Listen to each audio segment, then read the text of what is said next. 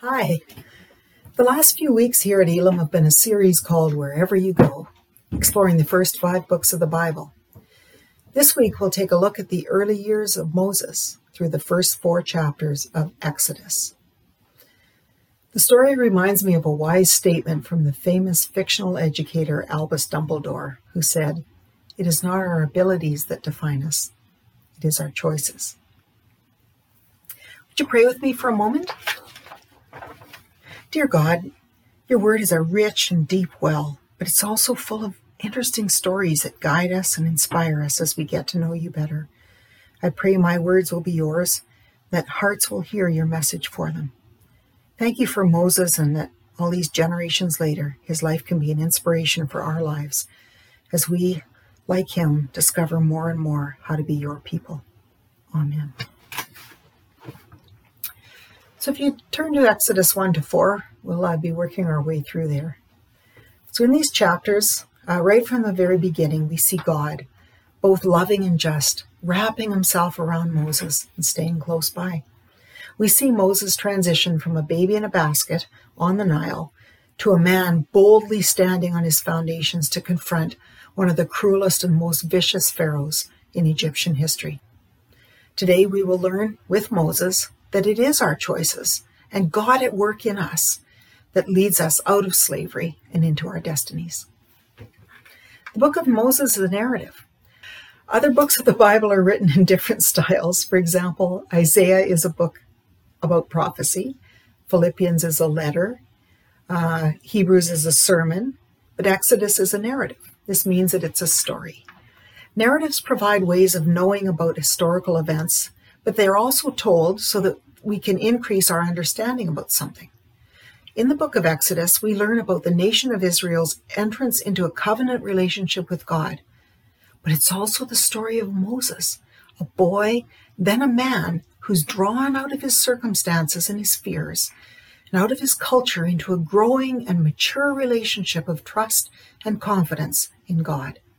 This is a story of deliverance from enemies and fear, but it's also the story of the tremendous significance of foundations on our choices. The story takes place in Egypt about 400 years after the book of Genesis ends. Last week we learned about Joseph, his story, and the way God procured favor for Israel through Joseph. And at the end of Genesis, of Genesis, roughly 70 people were in Egypt. They were welcome and they were respected. Joseph, at the age of 37, was their prime minister. Life was good. But 400 years is a long time. And by the time we read the first chapter of Exodus, things have changed significantly in Egypt. Israel had been very fruitful. The Bible tells us that the Israelites were a multitude. Egypt, though, was no longer hospitable, and its policies were targeted directly against God's people. Verses 9 and 10 of Exodus chapter 1 outline just how the Pharaoh perceived Israel to be a threat to his national security. We're not told whether or not the Israelites actually were a genuine threat, but we do know that the Pharaoh was cruel and vindictive, the Pharaoh's destructive fear led him first to degrade the working environments of the Israelites so that it was basically intolerable. And then he used infanticide to curb the growth of their population. This is unthinkable. Eliminating boys and so men from the Israelite nation was Pharaoh's way of playing God and protecting his dynasty. But Pharaoh was not God, and despite these laws, God blessed and increased the numbers of the, of the Hebrew people. In chapter 2, we're finally introduced to Moses, though he doesn't have a name. We read in verse 1 about his family and in particular about his mother. Bible says, Now in the house of Levi, now a man in the house of Levi married a Levite woman. She became pregnant, gave birth to a son. When she, when she saw him, she saw that he was a fine child. The scriptures go on, and we know that when she could hide him no longer, she got a papyrus basket for him, coated it with tar and pitch, and put him into the Nile, alive. Although he was a small baby boy, God was preparing him for his later purpose, and his mother was part of that plan. But so was parting with him. There are several references to being known in our mother's wombs throughout the Bible. This means that God is always at work in us. He was at work in the life of the infant Moses, and He is and has been at work in your life and mine from the beginning. He has a plan. In Exodus 2, we particularly learn about the role of the mother of Moses and how intimately a part of his destiny she was. Part of what I find so interesting uh, is that we learn actually very little about either of the women who fulfilled the role of mother for Moses, whether his birth mother or the Egyptian princess who raised him and named him afterwards. But as the book of Exodus unfolds, we see what we see is the handiwork of that Levite woman who gave birth to him. His life is a testimony to the foundation she built. And on that foundation, God worked out the destiny of Moses and of Israel. She did something. She taught something. She communicated something to Moses that caused him to always be sensitive to God and that caused him to identify the Hebrews as his own people.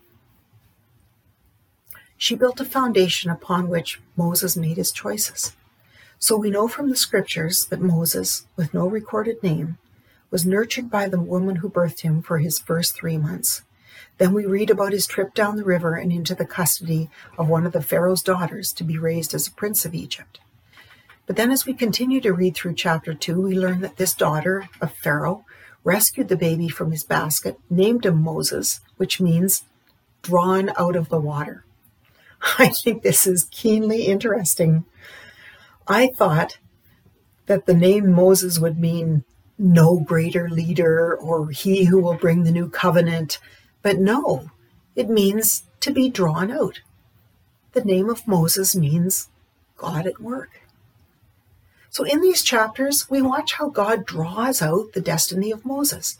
In chapter 2, verse 8 and 9, we read that after he was found on the Nile, the Pharaoh's daughter addressed the baby's birth mother and said, Take the baby and nurse him for me, and I will pay you.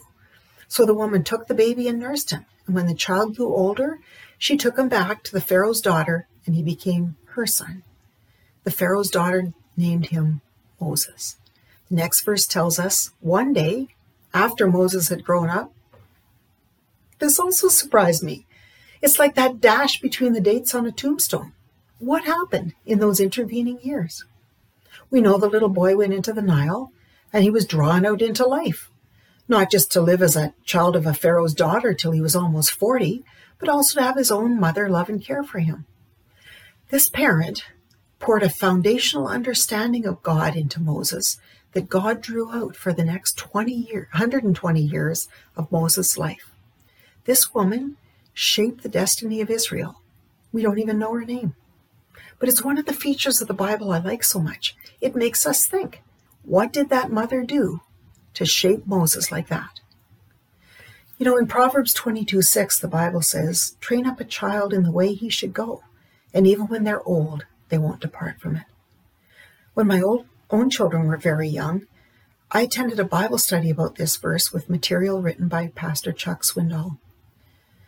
He said something I have never forgotten. We all thought that training up a child in the way he should go meant take them to church, teach them this, teach them that, teach them to tie their shoes. But he said training up a child doesn't mean adherence to social conventions. He said it's not about smoking or drinking or dancing, it doesn't mean spanking and chore charts. It means take the time and the effort to know the child, discern the gifts and strengths God's placed in them, and then nurture those, draw them out in the context of God's love and His teachings. This is hard work, and it requires a consistent focus on learning and understanding that child, that teen, that young person. We make the effort to know our kids, not to make them happy or to even see if we can get them to obey us, but we nurture their gifts and strengths because God has a plan and He has a purpose for that life. And your life and my life are part of that plan. But how do we drive those lessons about God deep into our children? It's how we nurture a destiny. It seems to me that Moses' mother figured out what could make Moses learn.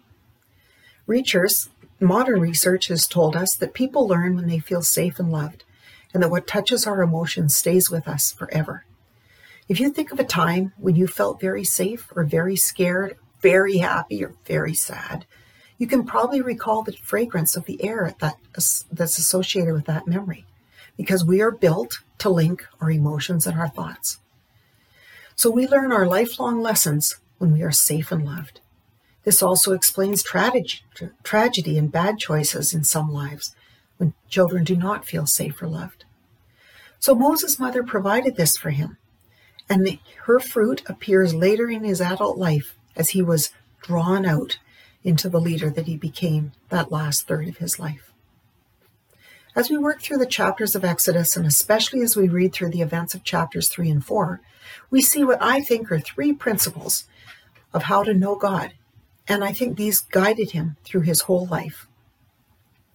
I bet every craft, every story time, bedtime story, every song Moses' mother sang to Moses built a foundation for him to stand on for the day that would come when God would call on him to fulfill his purpose. And chapter 2, verse 11 tells us that Moses was definitely anchored in his Hebrew heritage. This would likely have had to do in a small way with the fact that he was circumcised, so he knew he was an Egyptian. But Exodus 2 6 says, just by looking at him, the princess knew that Moses was a Hebrew baby. But we also know from identity scholarship that physical characteristics are the weakest link in the strength of community. It is shared values and belief systems that create a communal identity. So we go on to read one day, after Moses had grown up, he went out to where his own people were, and he watched them at their hard labor. He saw an Egyptian beating a Hebrew, one of his own people. Looking this way and that, seeing no one, he killed the Egyptian and hid him in the sand. This is a harsh reaction to a typical day at the Egyptian workplace, but it tells us that Moses was tied to the Hebrews in more ways than anatomy. So Moses knew after this that the Pharaoh meant to harm him. He knew that the Hebrews were his people, and he knew how harsh the Hebrew, the, the Pharaoh was. He must have been so steeped in Hebrew values during his formative years that he actually walked 18 days away from Egypt and into Midian and into safety. The Midianites are Hebrews in that they're descended from Abraham. And while they're not Israelites, they are cousins. And so when Moses got to Midian, he met people that shared the same values that he did. You know, almost the first thing that happened when Moses got to Midian was that he met his future in laws. God was at work. Verses 16 to 22 tell us how he met and helped out some young women at a well, and they turned out to be the six sisters of the woman who became his wife, his only wife. God was laying out the plan, but all Moses was doing was getting out of danger.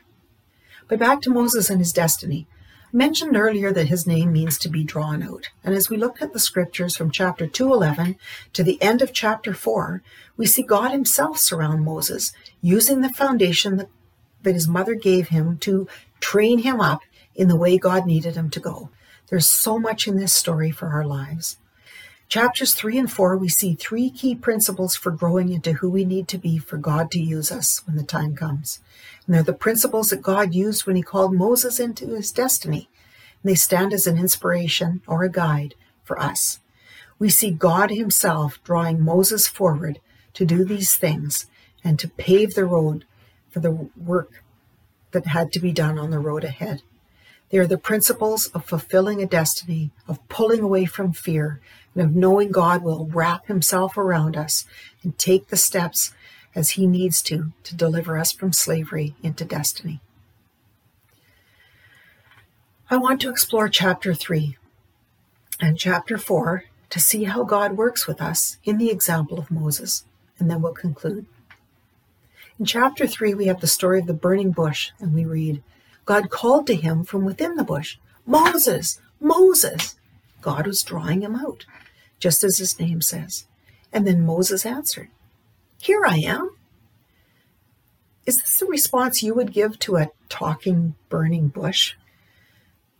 I think I'd maybe look around and wonder who was calling me. Maybe I'd say, Who's that? But God, Moses doesn't. He knows who God is. And I think he recognized God. He knew who God was because he knew the stories that had come before him, told to him by his mother. It was obviously more than just a recognition of a sound. Whatever it was, Moses knew it was God talking. But then look what God does. He reaches out and communicates in a way that works for Moses. He says, Don't come any closer. This is holy ground. But then God goes on to explain in language and terms that matter to Moses. God doesn't approach him as creator, provider, or judge. He meets Moses as part of the family, the father. He says, I am the God of Abraham, Isaac, and Jacob. And he recites the lineage that connects Moses to God, the Hebrew lineage. We know that family and belonging really matter to Moses, and God knows that too, and he knows what matters to you. Then we see God reveal to Moses that he loves the family, the extended family that Moses loves. In verse 7, God says, I have indeed seen the suffering of my people in Egypt, and I'm concerned about their misery. Remember, the incident that took Moses out of Egypt in the first place was his concern about the suffering of the Hebrews, and he killed an Egyptian in retaliation for harming one.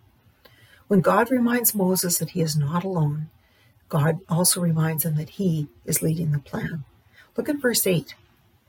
God states, So I've come down to rescue them from the land of the Egyptians and to bring them up out of a land to one that is good and spacious. Moses can relate to this with all of his heart. And then, when his heart and his mind is full of God's love for him and his people, God says, Moses, I'm sending you. Moses, it's you that will rescue the people out of the hand of the Egyptians for me. And his destiny is revealed.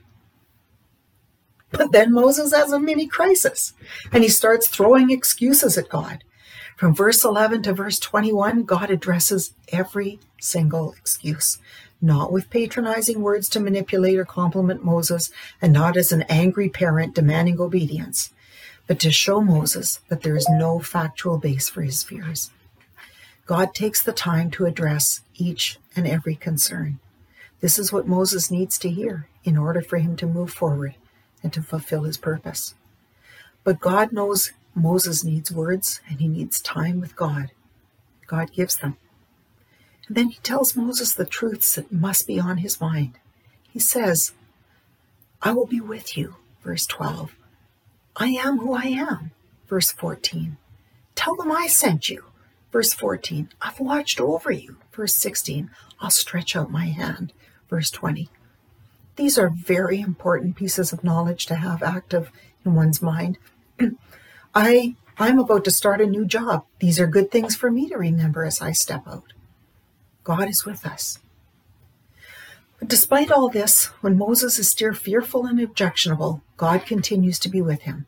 And after filling Moses' mind with truth, God takes the time to provide concrete examples that refute his fears. Moses whines away in chapter 4, but God is infinitely patient and he gives Moses immediate examples of miracles. So God, Moses can know without any doubt who God is. God has Moses pull his hand out of his robe and it turns leprous. When he puts it back in, God restores it to health. God had Moses pick up his shepherd's staff. God turned it into a snake and turned it back. Moses lived those experiences. He knew this directly from God.